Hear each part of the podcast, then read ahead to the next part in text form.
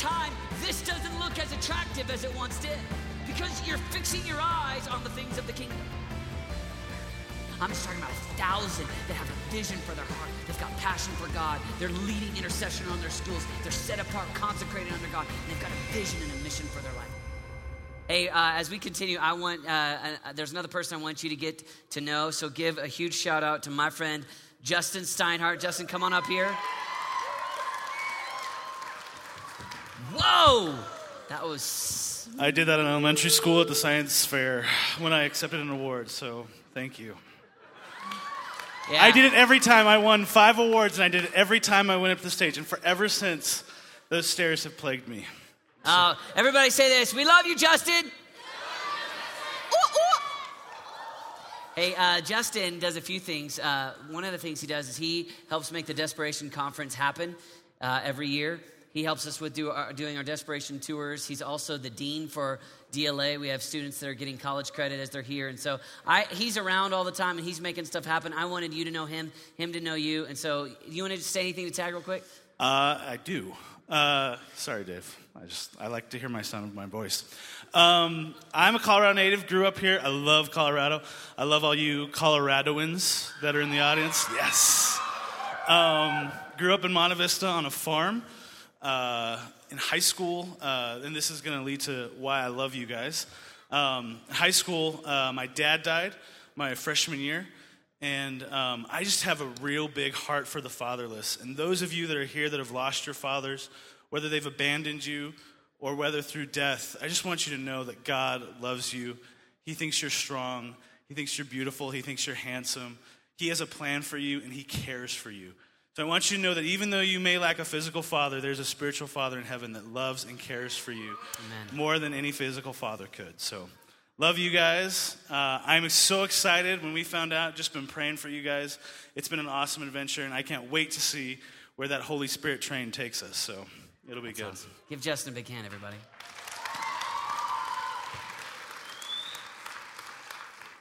All right, open your Bibles to Luke chapter 15. We're talking about finding our identity in Jesus. And so that's where we'll be tonight. That's the this new series, ID. Um, so if you've got your Bibles, turn to Luke 15 and let's pray together. Father, we love you. God, we thank you for what you're doing here at TAG. God, we thank you for young men and women that are following you. I thank you for those that are leading diligently on their high school campus. Thank you for the prayer meetings that I'm hearing about that are starting on campuses across the city. God, I ask that you would continue to work amongst us. God, I ask that you would speak to us. God, do a new thing in each one of us. We love you. Amen. Hey, I'm interested. Is uh, anybody from Lewis Palmer here? High school, Lewis Palmer? All right, it's all right, all right. Pretty weak. All right. How about uh, Timberview? All right. Couple of you. All right. Challenger? Ah, not bad. Couple Challenger. All right. Pine Creek? Oh, stronger. All right. Okay, TCA? Okay, I'm just getting to learn who's here. All right, now yell at me your school. Who else is here? All right. All right. All right, well, you need, make sure I know your schools. Come up and tell me your school because I'll say some each week. I need to know if you're here, all right? Luke chapter 15, if you're there, I want to tell you a little bit, talk a little bit tonight about finding your identity in God. And uh, this, this really happened for me in a powerful way when I was uh, 12, year, 12 years old. Are there any 12 year olds here? 12? 12 year olds? Are you 12? If you're here, 12. Come on now. There it is.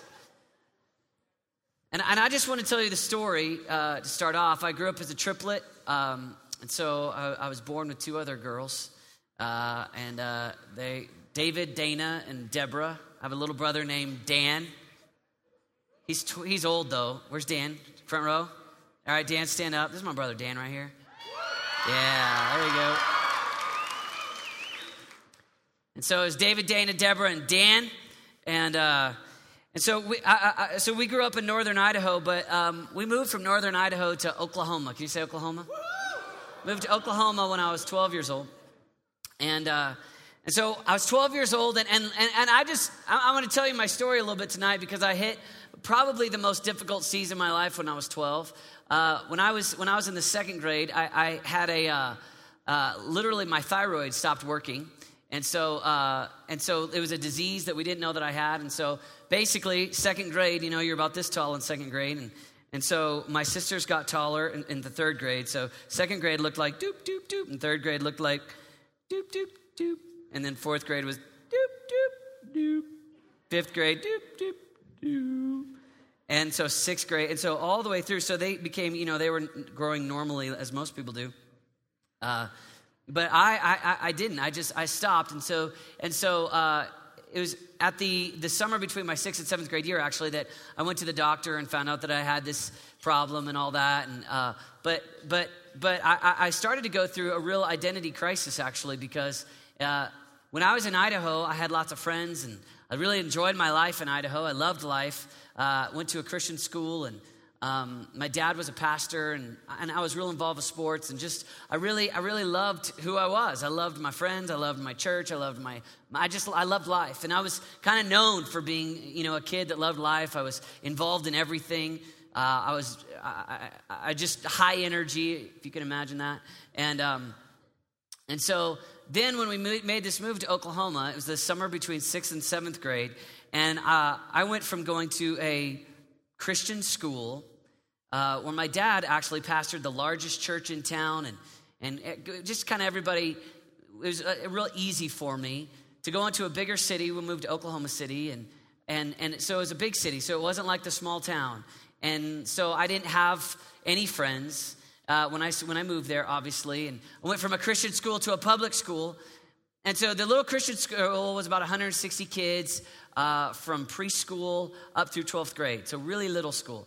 And then um, when I moved to Oklahoma, I went to this school that was 1,700 in the seventh, eighth, and ninth grade. And so, and so I got, I got, I got to seventh grade in Oklahoma, new city, uh, my dad pastored a, a, church that was about 10 miles away from where I went to school. So, really, there was no, there, there wasn't many kids that went to my school that also went to my church. And so, pretty much, I went to my first day of seventh grade without really knowing anybody. And, and I was, I, I didn't really have the whole dress cool thing down like I do now. Because, uh, what are you laughing at? Uh, I stole this from John Egan, actually. I ripped this off of him, and so this is actually John's.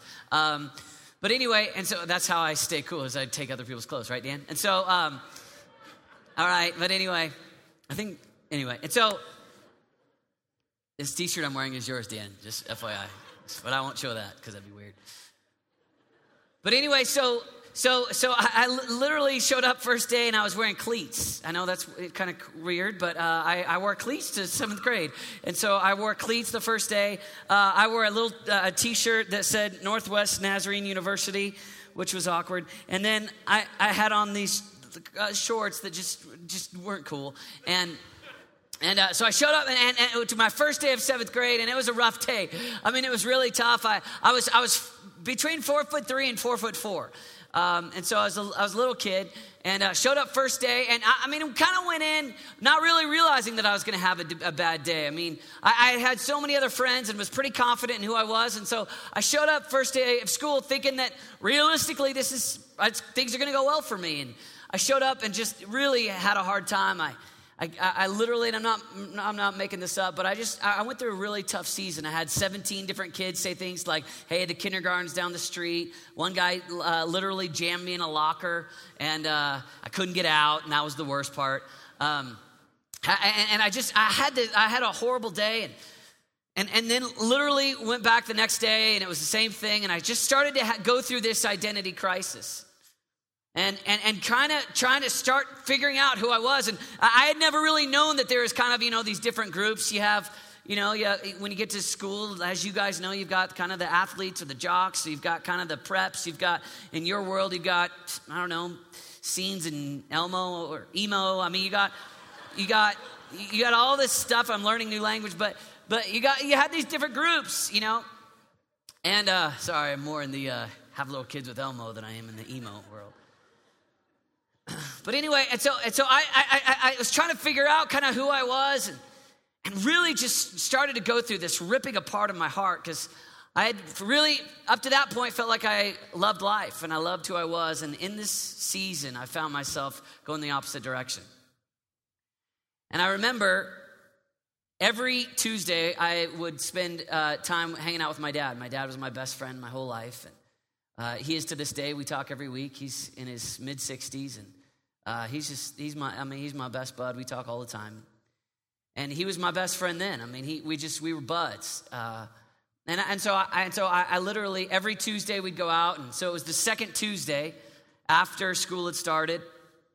And uh, my whole life, I, my, my favorite time was hanging out with dad on Tuesdays.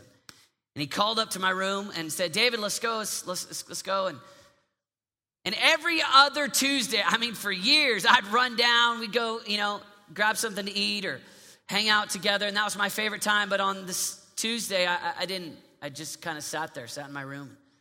He yelled again, and I didn't go. So he came up to my room and uh, and he, and he began to talk to me, and he just said, David, what's wrong?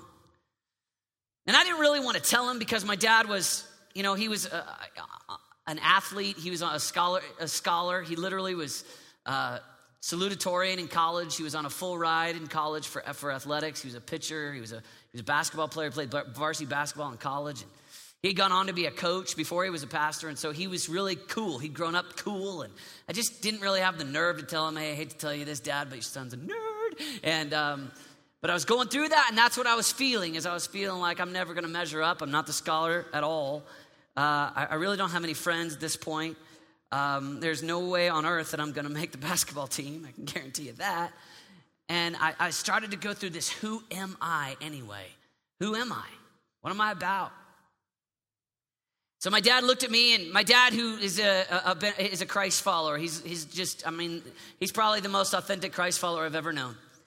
And he looked at me and he said, David, he said, what's wrong? I, I said, nothing. And he said, David, what's wrong? I said, nothing. My dad got down on one knee so he could look his teenager eyeball to eyeball. And he looked at me and he goes, Son, What's wrong? And I just began to weep. And I just, tears floated down my, my cheeks, and I just began to tell him, Dad, I hate life right now. I, I, I, don't, I don't have friends right now. I don't, I, I hate school. I don't know who, I don't have, I don't know who to be. I said, I, I just, I mean, my triplet sisters and the two girls, I was like, they're doing fine. They're like, have all these friends. And they're like off to the races, and I'm like, I just, I, but I, I, I, hate it. I, and I just began to weep, and I told them how much I hated school, and how I just didn't feel like I had friends. And I had every expectation that my father, who loved me dearly, I mean, and I knew he loved me. I expected him to say, Son, we'll rip you out of that school, we'll throw you in a Christian school. We'll, we'll, we'll, I'll fix this. That's what I expected because he was a father that loved me. He took good care of me.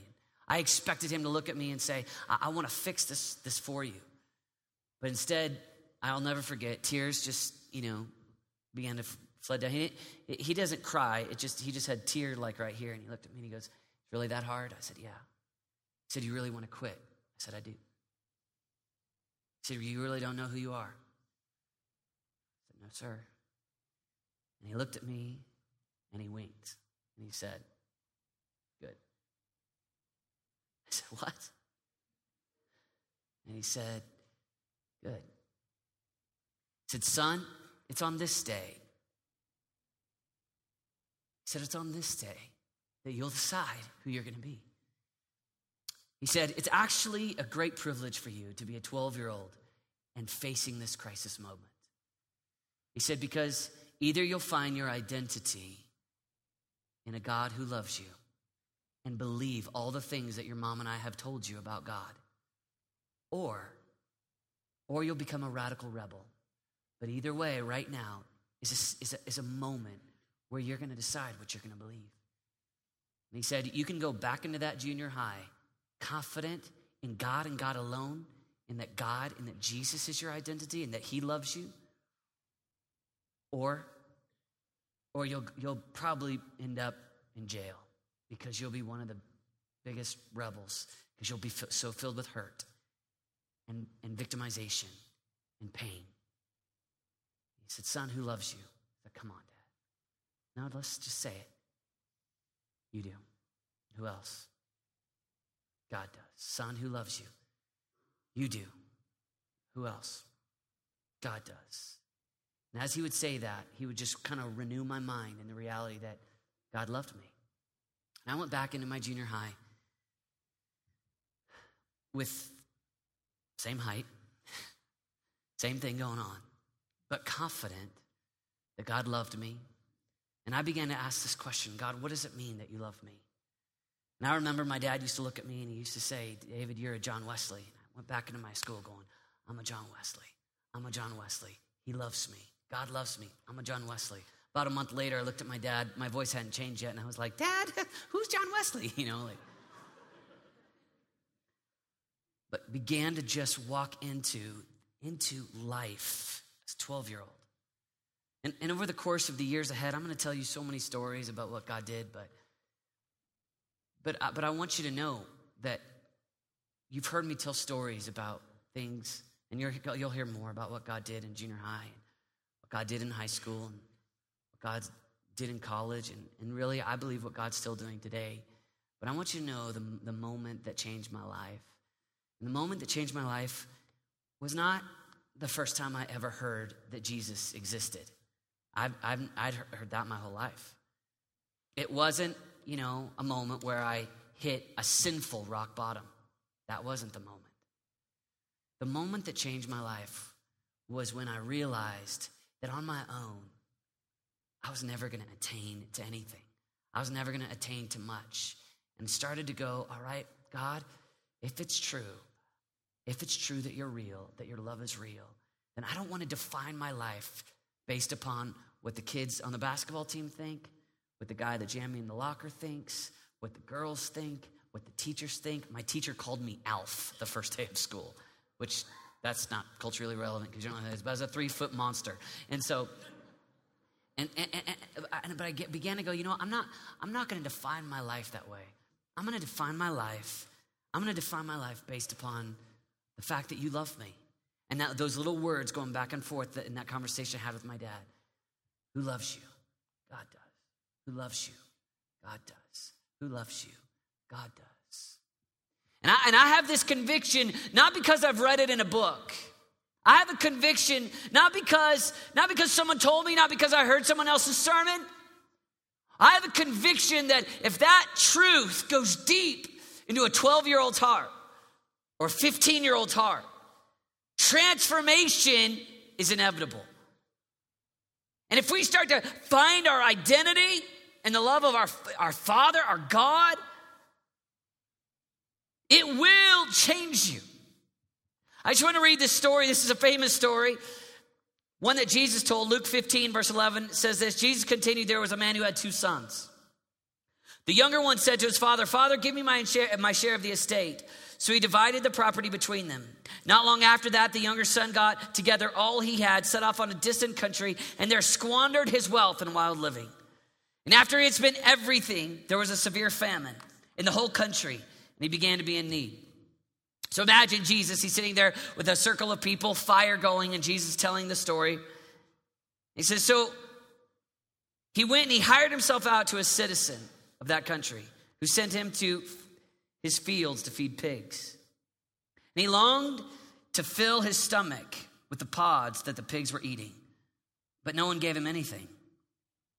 And when he came to his senses, he said, How many of my father's hired men have food to spare? And here I am starving to death. I will go out and go back to my father and say to him, Father, I have sinned against heaven and against you. And here it is, I'm no longer worthy to be called your son. Make me like one of your hired men. So he got up and he went to his father, but while he was a long way off, his father, one, saw him, was filled with compassion for him, ran to him threw his arms around him and kissed him. The son said to his father, I have sinned against heaven and against you. I'm no longer worthy to be called your son. But the father said to his servants, Quick, Bring the best robe and put it on him. Put a ring on his finger and sandals on his feet. Bring the fattened calf and kill it. Let's have a feast and celebrate. For this son of mine was dead and is alive again. He was lost and is found. So they began to celebrate. So here's the famous story that Jesus tells, because when Jesus is telling this story, what he's doing is he's wanting to convey in a parable what he's like. And so he's sitting around with people, and you've got Pharisees and scribes, and you've got Jesus sitting with the sinners. And they're all ticked. They're all frustrated. The Pharisees going, Why does this man eat with sinners? Come on, we thought he was a rabbi. We thought he was a man of God. And why does he do that? And so when Jesus tells a story, Jesus is saying, I want you to know what I'm like. I want you to know how I think. I want you to know who I am. Because when we look at Jesus, we look at literally what God is like. When, if you want to know what God the Father is like, look at Jesus. Jesus personifies who God is. So here Jesus is saying, I want you to know. I want you to know the way that I see these broken people. And he tells this story.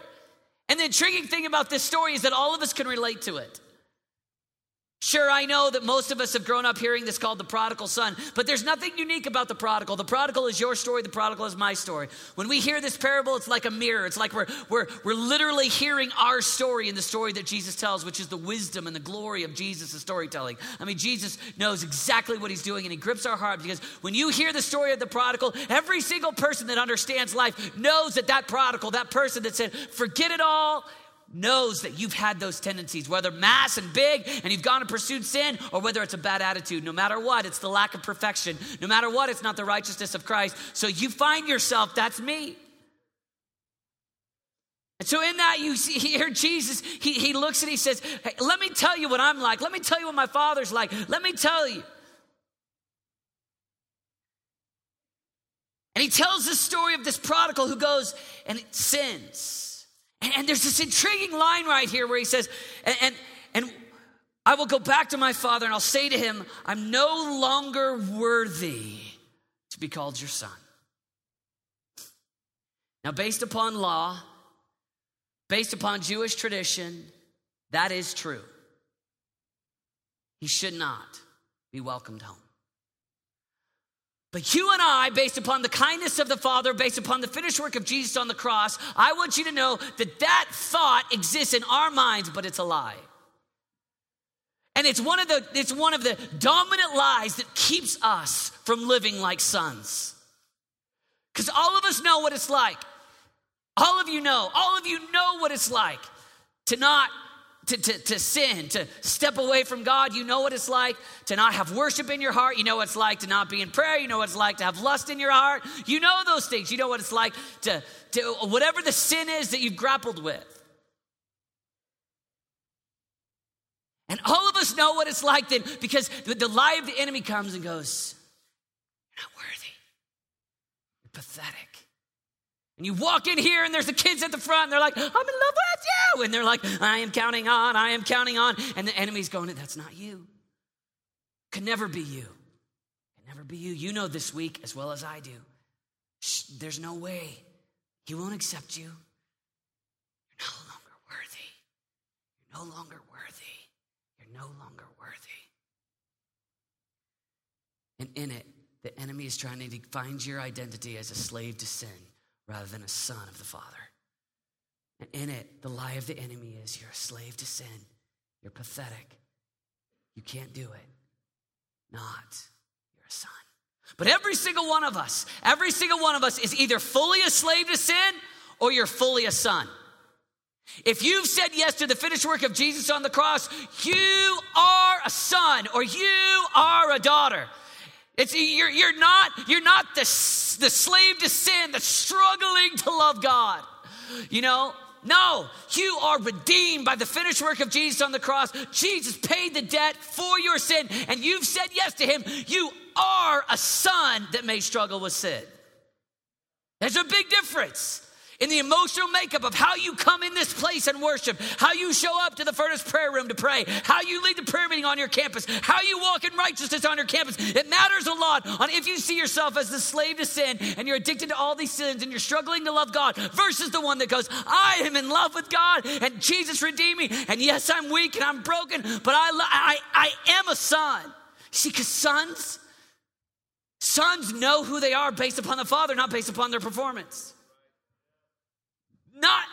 If, if you, when, when we read Jesus, Jesus is saying, I, I want you to know what I'm like. I, I'm the kind that, like the Father, that runs, hugs, has compassion, kisses, embraces, and says, You're my son. Kill the calf, put a ring on his finger. The lie of the enemy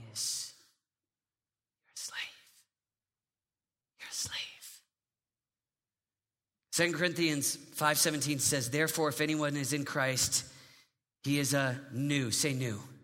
Come on, say new. new. He's a new creation. Therefore if anyone is in Christ, he's a new creation. The old is gone.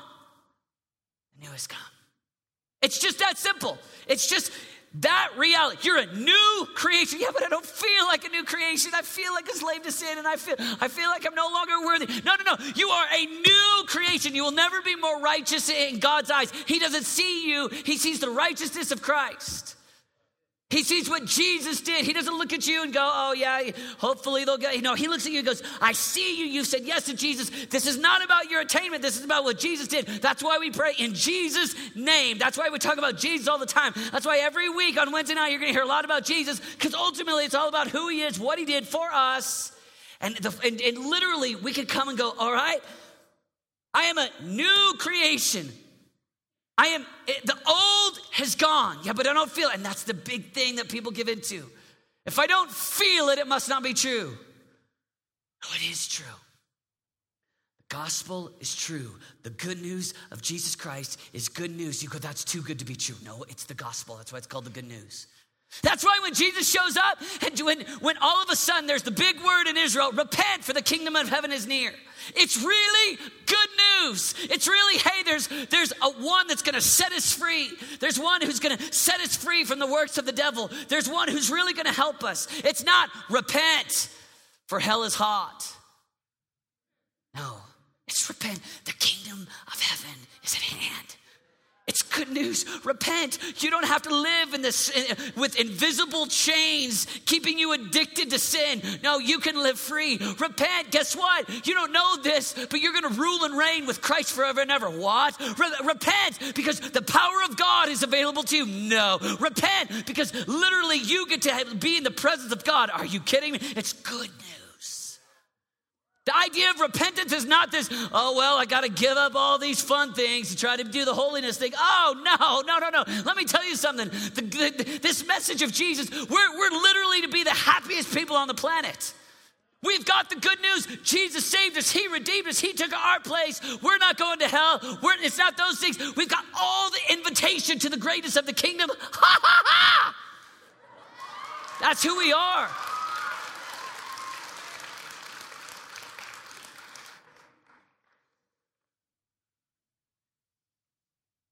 And the lie of the enemy is he looks at you and he goes,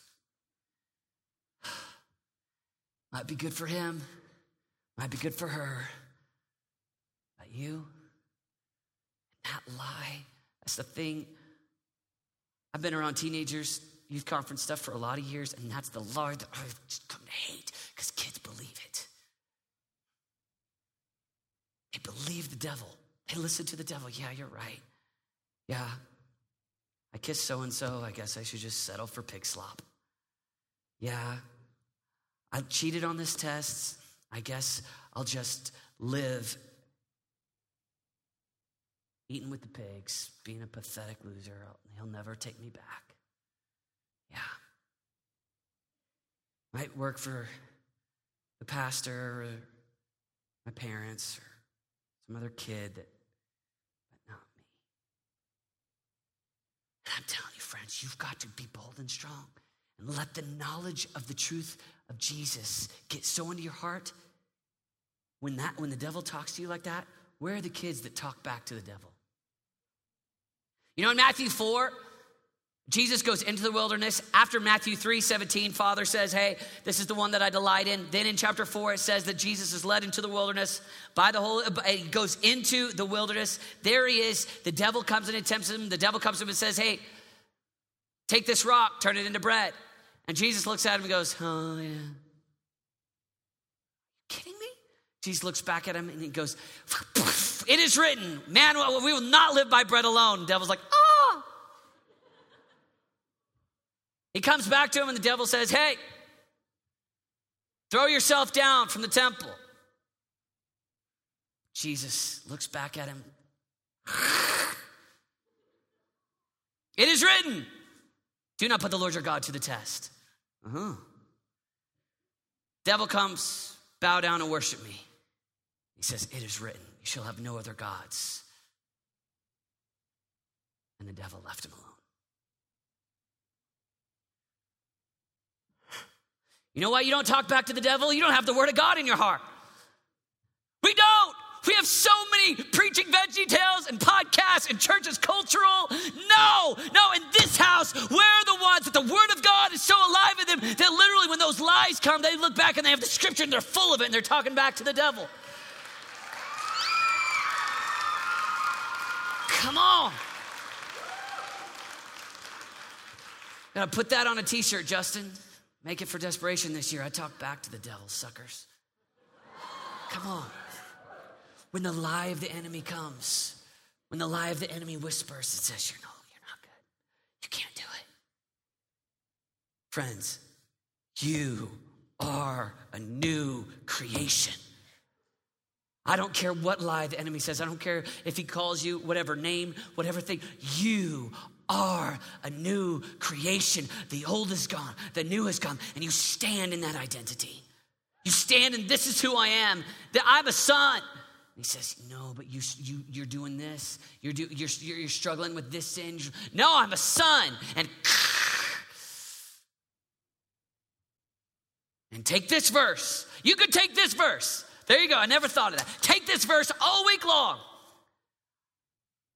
I'm a new creation. The old is gone, the new has come. Take that, devil. Take it all week.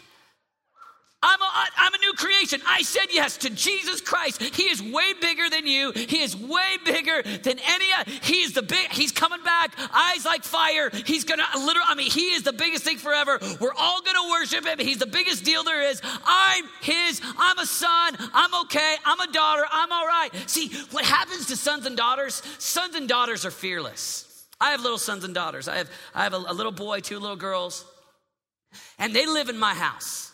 It's not their house, it's my house. They live in my house. But you know what? Everything that I have is theirs. My iPhone, theirs. Oh, yeah. My couch, theirs. My Cheetos, theirs. Everything that I have is theirs. It's hilarious to me. It happens all the time. The Today, today, Olivia, dad, yes? Can I have some chocolate? I don't, uh, do we have any chocolate? Let me show you. there it is. Sure. Here you go. Don't tell mom. Adeline, can I have some yogurt? She didn't tell you like that. She's two. Yoga. That's what she is. Yoga, yoga. Do we have yogurt? Sure. It's yours. Whatever, whatever, guys, you're my tribe, you're my people, you're called by my name. Whatever you want, it's all yours. Everything that I have is yours. That's the way that sons live. Sons don't look at Christianity as like, oh, what do I got to do to please the Father to make it into heaven? Oh, man. No, sons show up and it's all ours. When I go to my dad's house in Washington, I go to, when I go, I'm, I'm 33 years old. I got one foot in the grave. I'm almost dead. But when I go to my parents' house, they're in their 60s, they're closer than I am. When I go to their house, I go in, I don't ask them permission to eat their food, I just eat their food. When I go to my dad's office, my dad has a lot of books. My dad was a pastor, my grandfather was a pastor, my dad's inherited books, my dad's bought books his whole life, my dad's never spent anything on clothes, and you can tell he has everything uh, in books. That's like that's that is what he's rich in, and that's all. No inheritance for me and Dan. When my parents die, all we're getting is books, no dollars. But but but when it comes to books, he's got books. You know what I do when I go to my dad's house? I don't even tell him. I'm just like, I'll take that one. I'll take that one. I was reading for this sermon tonight. I looked at the front. I said, Hal Perkins. I was like, whoops, cross it off. David Perkins. That's mine. You know what? My dad doesn't care. My dad loves it that I steal his books. You know why? He loves his boy. All that he has is mine. Whatever he's got. And as a son, as a daughter, you live in the Father's house. All that he has is yours. The gift of prophecy, yours. The power of the Holy Spirit, yours. Redemption, forever, yours. Feasting with him, knowing him, yours. All that he has is yours.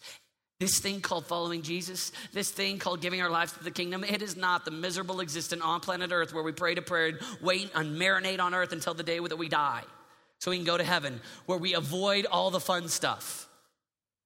No, no, victory over nations is yours. I'm talking authority over, the, over demons in the spiritual realm, yours. Joy, yours. Peace, yours. Love, yours. It's all yours. Problem is, we don't live like sons and daughters, we live like slaves. Well, I don't know. I don't know if I'm worthy to get that gift. I don't know if I'm worthy to have that fruit of the Spirit. I don't know if I can really overcome. I don't know. I don't know. And it's the lie of the enemy. And tonight I'm asking you to rise up strong, to be what God's called you to be. Talk back. Don't believe the lies of the enemy. Don't buy in. Anybody ever seen the movie Lion King? Yeah. In this movie, you know it well because there's a little innocent lion named Simba. Simba has a dad named Say it again. Mufasa. And he's got an uncle named Scar. And you remember the story? You remember where Scar looks at little Simba and he lies to him and he tells him that he's the one that killed his father? And he looks at him and says, Run far, far away. Run far. And he lies to him. Scar lies to him. Roaring lion devouring this little guy, and he says, I'm far away. Simba believes the lie. Simba goes, and instead of being the king that he is, instead of taking his position to lead at Pride Rock, he goes out to the swamplands and hangs out with farting pigs. right? Pumbaa, Timon, right? You guys know this one? This one goes back to my day, so you're doing pretty good. Right? He goes out, he hangs out in swamplands, Hakuna Matata. What a wonderful phrase. No worries, chill out, avoiding who he's called to be, right? Avoiding it all, believed a lie, lived in a swampland. Instead of feasting on antelope and ele- an elephant and being the, the king of the jungle, he's slurping down worms. Ugh. Well, now I'm used to it. Tastes like chicken, right? Remember? And all of a sudden, he gets used to the worms. First, it's disgusting, then he gets used to it. Let's just chill out. No worries. It's where a lot of us live. Satan lies to you. You're, you're a prince, you're a son, you're a daughter, you're royalty. You've, called, you're being called to lead. Everything is available back for you. You're, you are, I mean, literally, if you read the scriptures, where this thing ends up for those who follow Christ Jesus, I mean, we are sons and daughters. We are, we are, we are princes and princesses. It all comes back. And we live in the swampland. So tonight, I just feel like being the little Rafiki witch doctor monkey and come beating you on the head. Remember that? Pow! Remember that? That's what I feel like doing tonight. And you remember what it is? All of a sudden, Mufasa, and the voices. What does he say? Remember who you are. Remember who, if you know who you are. If you know that you're a son, everything in the kingdom of God is yours. It's yours. It's yours to take. You're a daughter. It's yours. It's yours to take. You will live different.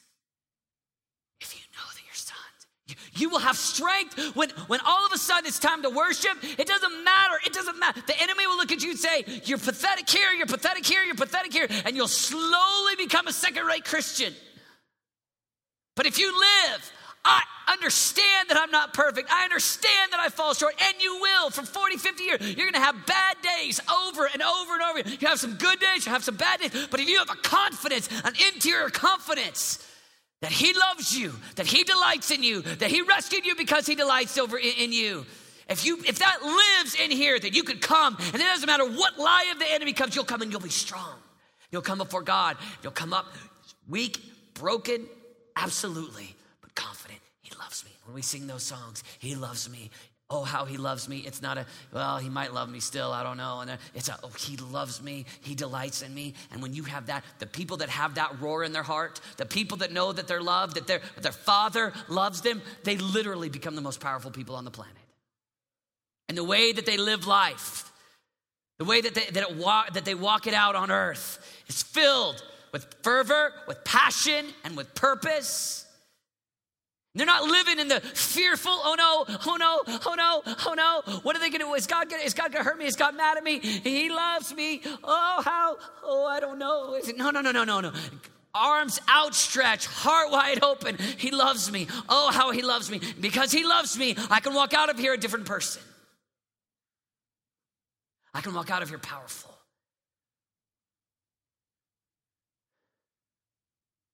And it's the most, it's, it's, free from the chains of sin, set free, set free from bondage, from performance.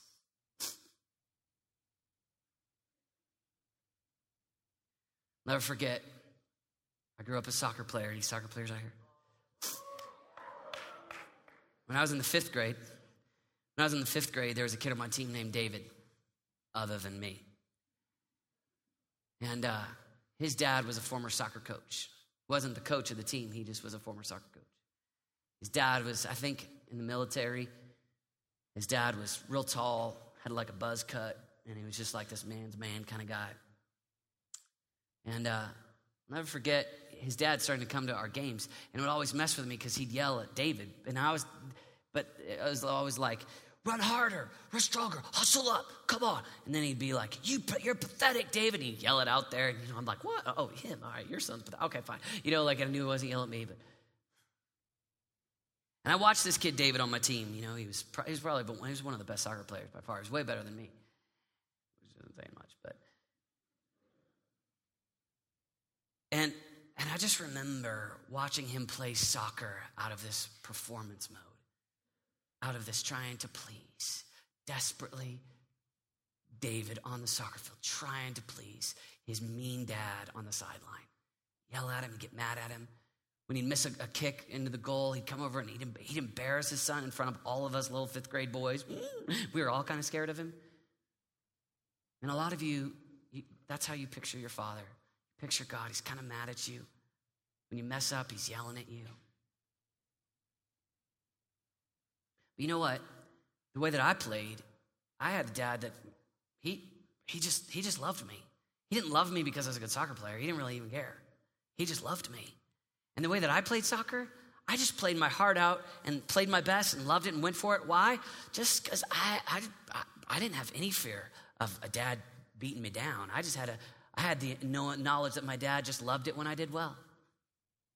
Winked at me, high fived me, And you know what? When I messed up, when I missed goals, I wasn't glad I missed goals. It wasn't the, my justification. Oh, see, now I can be a bad soccer player because my dad doesn't care. No, no, no. I, I wanted to please him. But I didn't perform out of fear.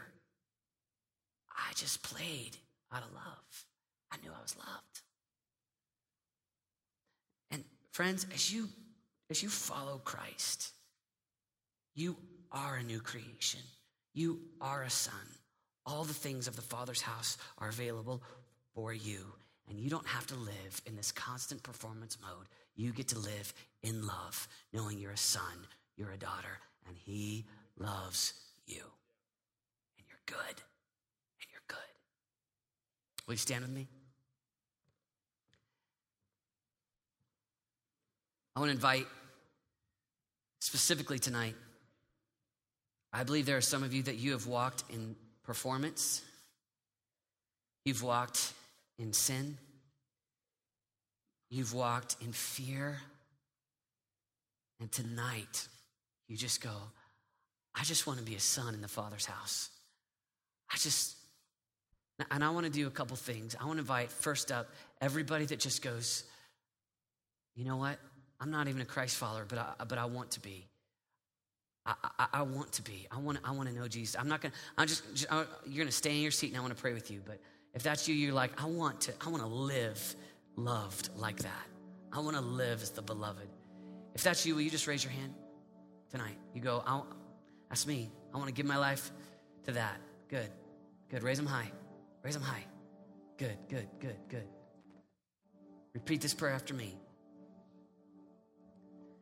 Father, thank you that you love me. Thank you that you sent your son Jesus to die for me. Tonight, I say yes to Jesus. I want to live like a son in my father's house.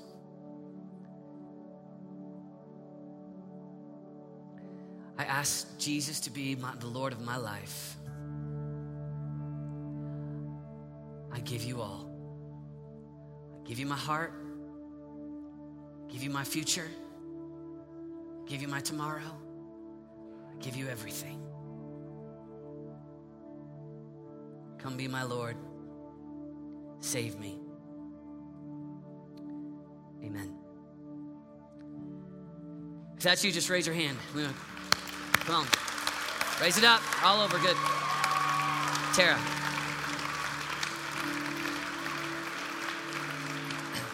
Listen, we have a. Now, all of you that tonight you go, I'm a son, I'm a daughter, but I, I, uh, I, I need a revelation of the Father's love. Those of you that are like that tonight, and those of you that just said yes to Jesus, I want all of you to come forward and I want to pray for you. You want a revelation of the Father's love, or you just gave your life to Christ? Come forward and I want to pray for you. Come on, give, give these guys a hand as they come.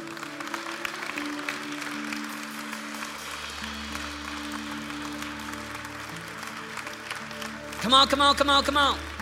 Keep coming. Come on. He loves you. Come on, keep coming.